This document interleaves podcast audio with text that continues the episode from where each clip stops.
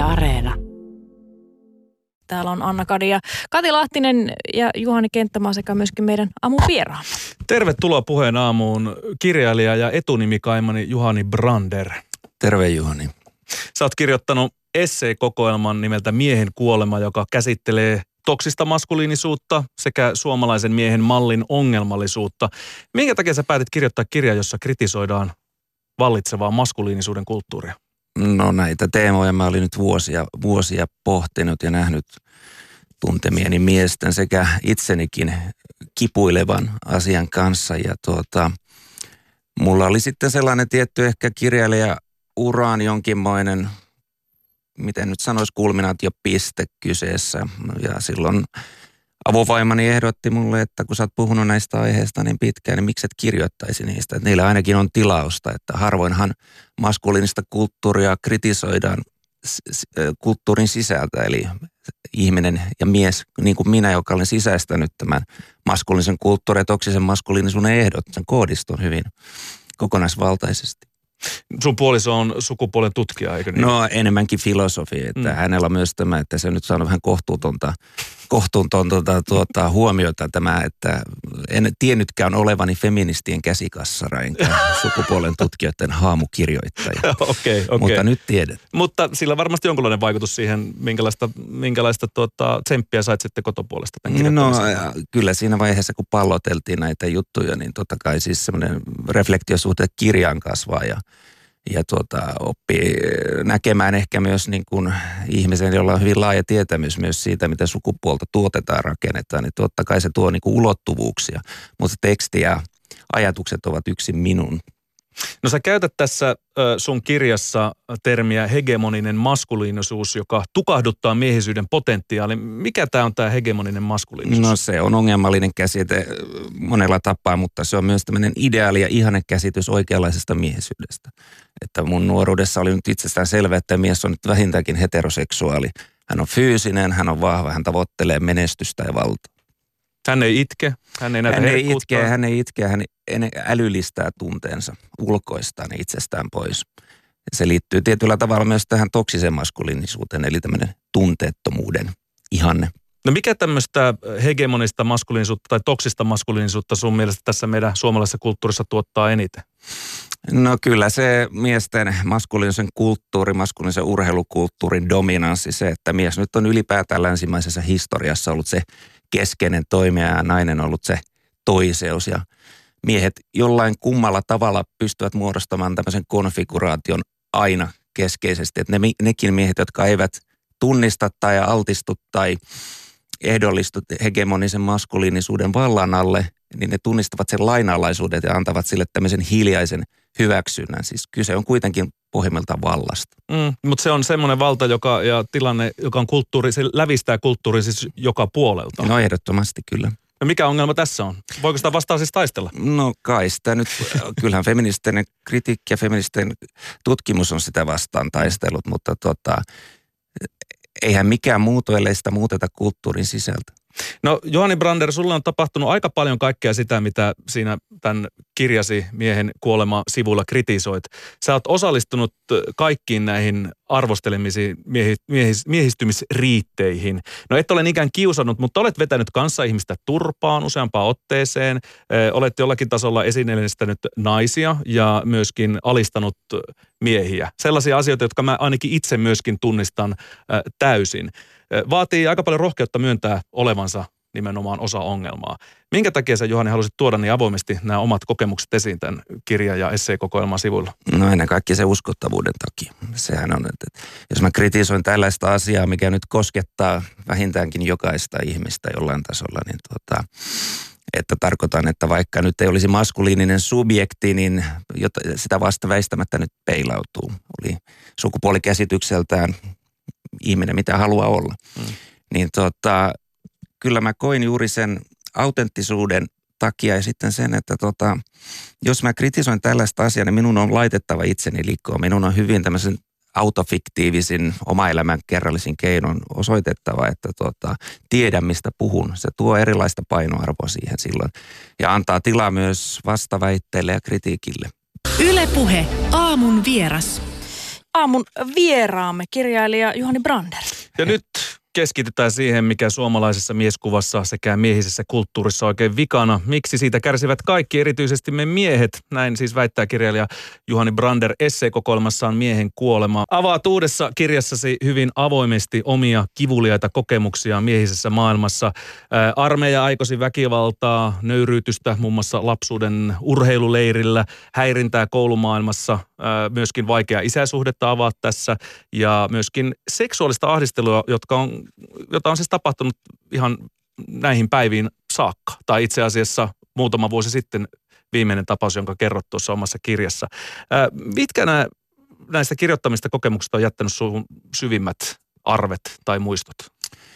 No ehkä tämä hieman yllättäen tämä aikuisiellä tapahtunut, että mä nyt on 41-vuotias mies ja 40, kukaan 41-vuotias keskivartalonsa demokratialle uhrannut mies ei ole mikään seksuaalinen luonnonvoima. Niin siinä mielessä tämä, mitä mulle nyt tapahtui tämän, sanotaanko, yleiskäsite parantajan käsittelyssä, niin se tuntui hieman hämmentävältä, koska mm, en osannut millään tavalla sitä odottaa. Mutta totta kai tässä tuli paljon sitä tukahdutettua aineesta mukaan, että se mitä silloin alaikäisenä poikasena sattui ja muuta, että sitä ahdistelua ja muuta, niin ei sitä nyt ollut mukava kirjoittaa, mutta mä haluaisin nyt purkaa tätä hiljaisuuden ja häpeän kulttuuria, mikä nyt on niin keskeistä maskuliinisuudelle. Mitä sillä fysioterapiassa tapahtui silloin muutama vuosi sitten? No tuota, se, hän pyysi minua ensin riisuutumaan lähes Ilko Silleni ja katsoin peilistä itseäni ja kysyin, oletko täysin varma. Hän oli ja sitten astui taakseni, tuli istumaan taakseni ja, tuota, ja tunsin, no en mä nyt sano, oliko se, saattoi olla jonkinlainen erektio ehkä, joku tunsi selkeäni vastaan. Lopulta hän laittoi mut sitten vatsalleni makaamaan ja levitteli jalkojani ja sitten tota, siveli pakaroitani useamman kerran – en nähnyt välttämättä, miten se nyt liittyy, että mitä lihasta siinä pyrittiin avaamaan vai pyrittiinkö ollenkaan. Ja sitten lopulta tuon vähän häntäluun alapuolella olevaan, mitä ilmeisesti kansankielessä läppu, miten se nyt sanoisi, persvauksi kutsutaan, niin tuota, hän laittoi kolme sormea sinne. Ja se nyt oli jotain sellaista, että mä en nyt ollut varma, että mitä tässä nyt tapahtuu, mutta hoitosuhde ei ainakaan jatkunut. Minkälaisia tuntemuksia ja tämmöinen ihan selvä häpäisy sinussa herätti?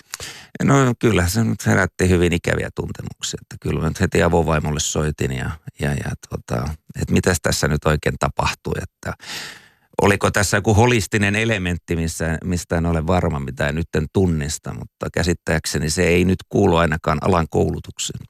No miten tämä kokemus, sä sanot, kerrotkin, tuota, että tämä avasi muistot myös muihin ö, aikaisempiinkin vastaaviin kokemuksiin. Minkälaiset padot siitä sitten avautuu, mistä sä kirjoitit tuossa miehen kuoleman No siinä nyt tuli näitä, mitä lapsuudessa uimahalleissa ja kylpylöissä, kun on aikuiset miehet seurannut, seurannut tuota suihkeosastolle tai mennyt lautelle vastapäätä katsomaan haarojen väliin hyvinkin intensiivisesti, niin – Kyllähän se nyt on sellaista omaan tilaan tunkeutumista silmillä, jos ei muuta. Ja, mm, mutta olen pahimmilta säästynyt, että kyllä sekin, että mun tosiaan laajempi tarkoitus oli purkaa tätä hiljaisuuden kulttuuria, että kuitenkaan en ole hyväksi käytöä minkään tämmöisen hirvittävän tragedian uhri. Siinä mielessä, kun olen hyvin säästynytkin niin onnekas. Mutta kun aloit puhua tästä, niin huomasit, että lähipiirissä on löytynyt vastaavia kokemuksia myös ja Juu. pääsit näistä keskustelemaan Joo, ehdottomasti, että se on ihan suvun kesken ja ystävien kesken ja sitten kun mä tässä vuoden aikana tästä puhunut, niin tuntuu olevan melkein sukupolvikokemus, että monille miehille tätä on sattunut ja hyvinkin alaikäisenä. Mitä Juhani Brander, tällaisten kokemusten kokeminen ja kohtaaminen ja jakaminen, niin mitä se kertoo maskuliinisuuden kulttuurista, jossa me kaikki eletään? No se kertoo ennen kaikkea siinä, se vaikeneminen kertoo siitä häpeän kulttuurista ja siitä, että kuin hauras se maskuliininen identiteetti on ja pakkovaade varsinkin heteroseksuaalisuudesta. Että jos nyt on nuorena poikana tapahtunut, kun asiat ovat vasta kehittymässä ja, ja identiteetti ei ole valmis, niin nehän saattaa olla hyvin huojuttavia epävarmuutta aiheuttavia tekijöitä. Ja sitten jos meillä on tämä yksi malli heteroseksuaalisuudesta, niin joku saattaa kyseenalaistaa omaa seksuaali-identiteettiä. Se saattaa olla hyvinkin ahdistavaa. Mikä siinä, jotenkin mä oon miettinyt monesti näitä identiteettejä ja esimerkiksi vaikka sukupuoleen liittyviä tällaisia, tätä binäärijunttaa, jonka, jonka keskellä me kaikki ollaan varmaan kasvettu. Että mikä siinä sitten pelottaa ja ahdistaa siinä, siinä, että joku perusta alkaakin vähän horjua? Niin mä, sehän on juuri tämä, että koska kertoo tämän hegemonisen maskuliinin dominanssista, ainakin maskuliinisuuksissa on sallittua vain tämä heteroseksuaalisuus, kun ei tiedetä mistään muusta ja se ei ole, koska se on jotain epäilyttävää ja outoa, mahdollisesti feminiinistä, ei toivottavaa, niin se silloin torjutaan, eikä siinä itsessään olekaan. Ja mä luulen, että tämä on jo aika paljon murroksessa tämä ajattelu. Luojan kiitos. Niin, jotenkin tässä sun kirjassakin käydään vahvasti esille sitä, että miehisyys ja sen edellytykset on hyvin kapealla ja huteralla pohjalla. Mistä se johtuu? Miten, miten ollaan tällaiseen maskuliiniseen kulttuuriin ajauduttu? No kyllä mä näen sen nyt hyvin voimakkaasti, että länsimainen yhteiskuntajärjestys on pitkälle rakentunut patriarkkaisen mallin varaan. Sitten me ollaan edet, eletty selkeiden roolijakojen mallissa pitkään agraariyhteiskunnassa, jonka sitten sota tietenkin mursi. Eh, kaksi suurta sotaa, mitkä hajotti tämän nuoren kansakunnan se identiteetin monella tapaa. Eh, se ajoi myös naiset eh, tekemään miesten töitä. Ja ehkä tämmöinen roolijako sitten oli yksi, yksi sellainen, mikä tuota, tavallaan muutti, mutta mm, negatiivisella tavalla myös vahvisti sellaista käsitystä asemoitumisesta tiettyyn ylläpitävään, säilyttävään maskuliiniseen malliin. Ja täytyy muistaa, että millaisen nämä rintamalta palaneet miehet, hän toivat tietynmoisen hiljaisuuden kulttuurin myös, myös niin kuin, että mä näen sellaisilla niin kuin, vähän invalidisoivina, vammauttavina tekijöinä tällaisen, jos puhutaan sukupuolien kehityskaaresta, niin mä luulen, että tässä on sellainen jonkinmoinen suuri trauma, mitä välttämättä ole täysin purettu vielä osiin. Eli se, että sotatraumat kulkeutuvat useassa sukupolvessa eteenpäin, niin se näkyy nyt tässä mielestäsi vai? No osittain se nyt näkyy, näkyy siinä, mutta tota, se, että me voidaan ajatella sitä hyvin populaarikulttuurisesti, kirjallisesti, filosofisesti, niin kyllä se nainen, nainen on edustaa sitä objektia ja mies sitä subjektia. Mies on se personoitu näkyvä toimijuus jollain tavalla, niin tällaiset nyt jäljet elävät laajemminkin. Mutta mä nyt ajattelin tämmöisen piskusen kansakunnan identiteettikehityksen kautta ehkä mm. luoda myös tällaisia muita sivunarratiiveja tähän.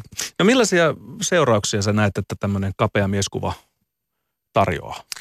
No se tarjoaa sellaista selviytymättömyyden, selviytymättömyyden esiymmärrystä, että – katsotaan me nyt vaikka näitä Locked In-poikia tai jotain muuta. Niin, Eli tämä Yle Areenan niin, dokumenttisarja. Niin, ja jos nyt laajemmin ennen kuin palaan tähän Locked In, niin, niin miehethän dominoi kaikkia mahdollisia hyvinvointiyhteiskuntaan liittyviä huonomuustilastoja. Päihdeongelmaiset, mielenterveysongelmaiset, vangit, kodittomat, öm, yksin elävät, alkoholistit, no se nyt liittyy totta kai tähän päihdeongelmaisiin jo – ja se, millä tavalla se liittyy, niin siihen liittyy hyvin voimakkaasti maskuliininen, maskuliininen häpeä epäonnistuneen miehen, miehen roolissa. Mä aikanaan luin paljon näistä niin sanotusta rantojen miehistä tehtyä ää, akateemistakin tutkimusta ja muuta. Niin yksi kokemus oli kokemus tästä häväistystä miehisyydestä, että ei se miehisyys kantanutkaan maailman tuulissa. Sitten kun mä seurasin näitä, mä katson tämän Lockdin-sarjan ja koin suurta sympatiaa näitä henkilöitä kohtaan ja seuraan sitä keskustelua. Niin, Eli nämä parikymppiset niin, syrjäytyneet nuoret. Niin sitä vittuiluinen halveksina määrää, mitä he mie, nämä nuoret pojat niin koki. Ja sekin kommenttiosiot oli hyvin sukupuolittuneita, että suurin osa, jos nyt ei nimimerkistä pystynyt päättelemään, niin oli kyllä miehiä, jotka hyvin voimakkaasti rokotti näitä, mitä he koki loiseläjiksi ja epäonnistuneiksi miehiksi, niin siinäkin korostui vähintään joka kolmannessa kommentissa jonkinmoinen tämmöinen, miten nyt sanottu, liattu maskuliinisuus. He ovat haavoittuneita poikia, jotka eivät koskaan onnistuneet miehinä. Mm. Mä itsekin tunnistan hyvin vahvasti monia asioita, mitä sä kirjoitat. Me ollaan suurin piirtein samanikäisiä ja eletty vähän samanlaisissa ympäristöissä ja tämä niin sanottu vittuulun kulttuuri on hyvin vahva. Miten se vaikuttaa äh, ihmisyyteen? no, tota, tai se, miehisyyteen. Niin, no se riippuu tietysti tietysti mie, miehestä ja ihmisestä, en, ovatko ne aina sama asia, en ole varma, mutta tota, siinä äh, vittuilun taakse piilotetaan mun mielestä hyvin paljon miesten kesken kiintymystä. Mutta sitä ei voida juurikaan tai esimerkiksi tämä homo, homomaineen ja leiman pelossa osoittaa. Ja vittuilu on myös semmoista vallankäyttöä. Se, siinä etänytetään itse jonkun ryhmän tunteista ja torjutaan ne jollain tavalla. Mutta vittuilu nyt on parhaimmillaan myös hyvin hauskaa ja osuvaa ja paineita purkavaa. Että se nyt välttämättä, mä en nyt näkisi sitä tuota välttämättä niin silloin kun se menee kiusaamiseksi, että se muodostaa kuin selkeän valtarakennelman hierarkia, niin silloin se on ehkä hyvin maskuliininen ominaisuus.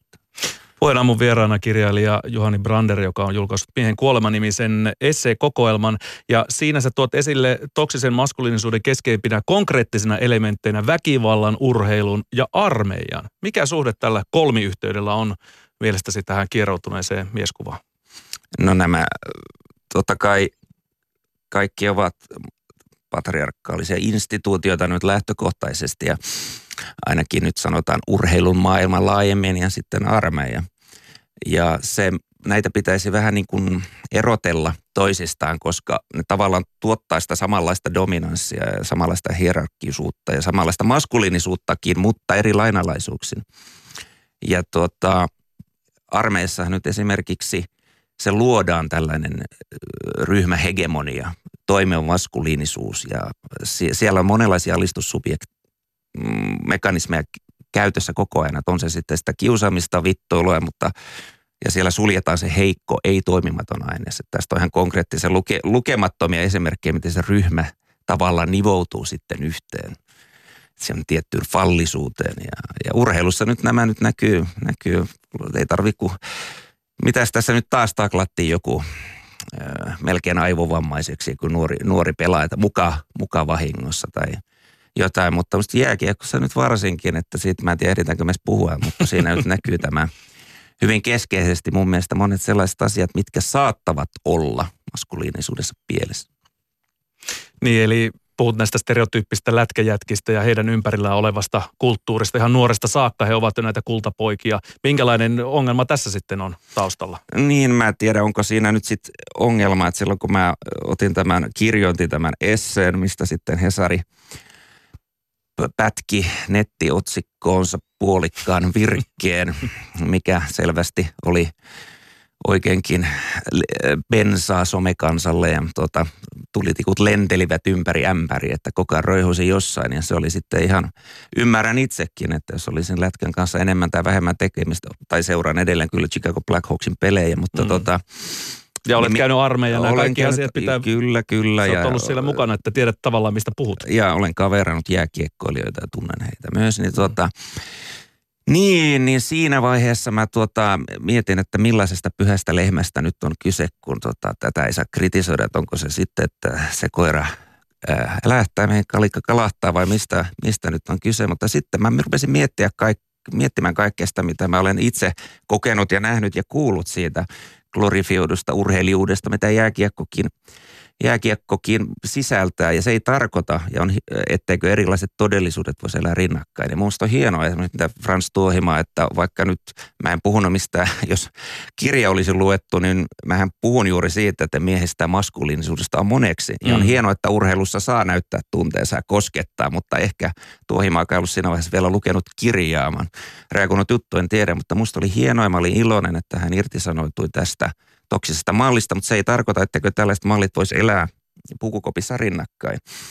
Ja se, mikä mua ehkä eniten häirinyt tässä lätkäjätkyydessä on monella tapaa se, mitä mä nyt olen tuolla koulu- ja opetusmaailmassa eh, eri tason ihmisiltä, on he sitten olleet oppilaita tai opettajia tai kuraattoreita, niin semmoinen tietty kohtuuton valta-asema, mikä saattaa mun mielestä, nyt se on ehkä enemmän maalais kuntien ja pikkukaupunkien ongelma kuin esimerkiksi Helsingissä, mutta tota, ei se ole ongelmaton maailma, ongelmaton kulttuuri ja se suosii tietynlaista maskuliinisuutta, mihin nyt liittyy. Tämä sitten millaisen viesti se antaa, jos tämä valmentaja Jukka Rautakorpikin huutaa – liikan lyhyimmälle valmentajalle, mistä nyt oli eilen muistaakseni iltapäivälehdistä otsikko, että kasva sinäkin pituutta, että näkisit jotain. No mitä se tarkoittaa? Se tarkoittaa käytännössä, että, se, että tämä va- tuomari ei ole täyttänyt sen maskuliinisuuden ehtoa, että hän ei ole tarpeeksi pitkä. Mm. hän ei ole tarpeeksi uskottava sen takia. Eli, eli tätä mä just tarkoitan tällä, että se rokotetaan siitä maskuliinisuudesta, maskuliinisesta puutteesta. No samaa retoriikkaan käytti äh, Yhdysvaltain istuva presidentti Donald J. Trump sitten tästä Mike Bloombergista. Joo. Hän kutsuu sitä mini-Mikeiksi, koska hän on Kyllä.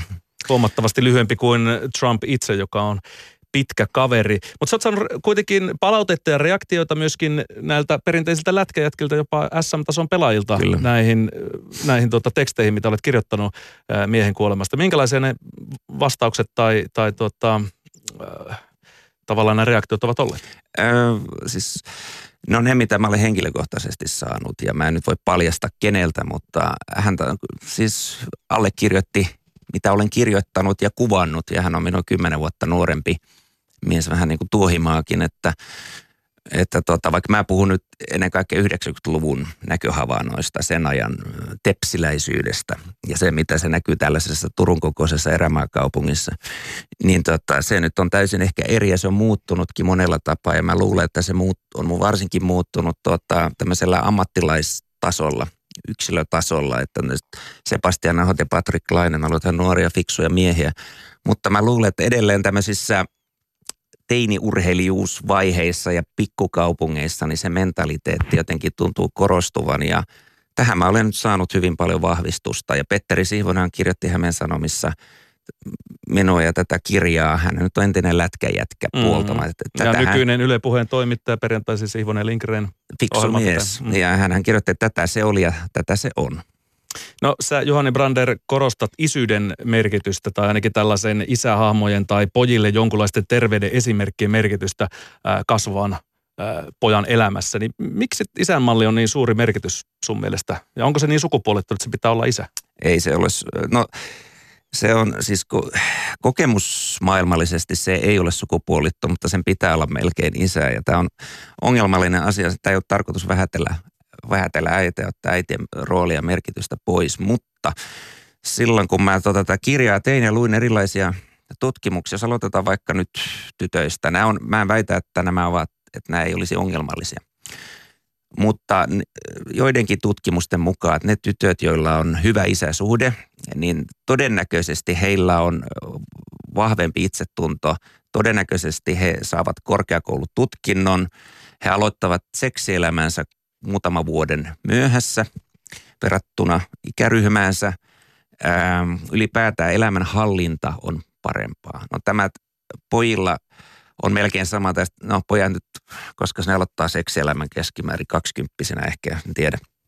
Niin tota, no itse aloitit huomattavasti aikaisemmin. No minä olin va, nuor heräkkinä tässä valitettavasti silloin, mutta tota, Miksi koet sen, että valitettavasti? No ei, se nyt oli sellaista ihmessähellystä ja eipä siinä ei nyt jäänyt muistijälkiä kenellekään. Mutta tota, Kyllä siis isä, merkit, isä on se, pojille se keskeinen samastumisobjekti. Ja pojat, se, mä itse kirjoitan tuossa, että olisin poikana seurannut, mä niin huolissaan tästä poikien lukemisesta ja sanavaraston puutteesta ja siitä, että kognitio kehittyy, niin kirjoitan tuossa, että olisin poikana seurannut isäni vaikka sotaan ja kirjastoon nyt vielä mieluummin. Että se, tota, isä on sellainen, joka rakentaa ja on sellainen vähän niin kuin astin lauta pojalle siihen maskuliiniseen maailmaan. Ja hän adaptoi sen isän malleja, että kun hän ymmärtää poika, että isä ei ole siitä maskuliinisuudesta, maskuliinisuudesta tota, irrallaan. Ja tota, me kaikki tunnemme tämän myytin isättömästä pojasta. Ja, ja mun mielestä se ei välttämättä ole edes myytti. No Johanni Brander, tilanne miehisyydenkin suhteen on muuttunut meidän sukupolvemme kokemuksista. Meillä on jopa lukupiiriä vetävä leijona maalivahti Kevin Lankinen. Yksi tässä. lukeva kieli. Näin, joka, joka, joka, ei pidä sitä vakan alla. Ei, mutta mä arvostan häntä siis ihan niin. oikeasti. No millaisia kehitysaskelia sä näet nykyajassa, ja, jotka parantaisi meidän mieskuvaa ja kehitystä miehisinä olentoina? Niin, sellaisena miehenä kuin mäkin olen ollut, joka on pitänyt hyvin kiinni kaksinapaisesta sukupuolijärjestelmästä ja pitänyt feminismiä uhkana ja halveksunut tällaista käsitä kuin toksinen maskuliinisuus, niin kun mä olen näistä itse luopunut, niin elämää ei enää purista samalla tavalla. Henkilökohtaisesti on helpompi olla ja hengittää ja laajemmin mä uskon näihin samoihin mekanismeihin, että jos me ruvetaan, luovutaan siitä, että mikä on oikea miehisyys, mikä on oikea naiseus, maskuliinisuus, feminiinisyys, tämmöisistä hyvin rajoittavista tekijöistä, niin jonkinmoinen liikkumavara identiteettien olemassaololle kasvaa ja sitä kautta sellainen, miten se nyt sanoisi, tarpeeton todistelu ja pätemispakko loppuu ihmisiltä, niin sitä kautta se laajenee. Ai vitsikkos vapauttava, tämä pätemistarve ja muu, niin huh. Siinä no, päästään se. ensimmäisenä vaikka eteen. No se. Ja puhun Juha... ihan itsestä, itsestänikin tässä tilanteessa. Olet Juhani. Mä itse ajattelen sitä, että me ylipäätään meidän käsitteistöinen sanastoon on tullut tällainen termi kuin toksinen maskuliinisuus, niin sekin kertoo jo siitä, että me osataan tunnistaa ja erottaa näitä asioita meidän ympäri, ympäri vallitsevasta, vallitsevista olosuhteista ja, ja, ja pidän sitä kyllä niin kuin hyvänä signaalina. Ja, ja vaikka keskustelu siitä tietysti nyt se voi olla hyvinkin monenlaista, mutta, mutta, tota, mutta hyvä signaali se tapauksessa on merkki jostain. Olen täysin, täysin samaa mieltä. No Juhani Brander, miehen kuolema esseekokoelma löytyy nyt kirjakaupoista ja kirjastoista ja sen tarkoitus on sun mielestä herättää keskustelua mieskuvastamme. Miten sä toivot, että tämä keskustelu jatkuisi aiheesta? Kenen ääntä toivoisit kuulevan asiatiimolta enemmän ja kenet haluat kutsua tähän keskusteluun mukaan? Niin, mä haluan korostaa, että minä en ole orakkeli enkä profeetta. Tämä on keskustelun avaus. Toivottavasti ihmisille tärkeästä ja kiinnostavasta aiheesta. Pahoin vain pelkään, että tämä ei löydä sitä kohderyhmää, mihin mä toivoisin tämän. Miksi? Menevän. No, miehet eivät lue, nuoret pojat eivät lue. Ja se, mitä mä tuota, hienoimpia palautteita, mitä mä oon saanut, on yhdeltä itseäni hieman nuoremmalta mieheltä, joka on ystäväni, joka sanoi, että hän tunsi suurta kiitollisuutta tätä lukiessa toivoi, että joku olisi tehnyt tämän kirjan silloin, kun hän oli nuori mies niin ehkä siinä olisi se, se kohderyhmä. Mutta mä luulen, että näiden mobiilipelien ja konsoleiden syövyttämien tämmöisten lyhytreaktiivisten aivojen takaa ei löydy tarpeeksi keskittymiskykyä eikä ehkä välttämättä sanavarastoakaan enää – sitten tota, ja pitkäänteisyyttä, että he kiinnostuisivat tästä teoksesta. No mutta pitäisikö tämä olla sitten kaikkien lukulistalla esimerkiksi äidinkielen opettajat lukiossa, niin pamattaisi tämän sitten kouraan, sitä kun sinä haluat? No toivottavasti, totta kai se on minulle ja kustannusyhtiölle hyväksi, että muutama, muutama rupla tulee aina. Kiitoksia vierailusta Juhani Brander. Kiitos teille.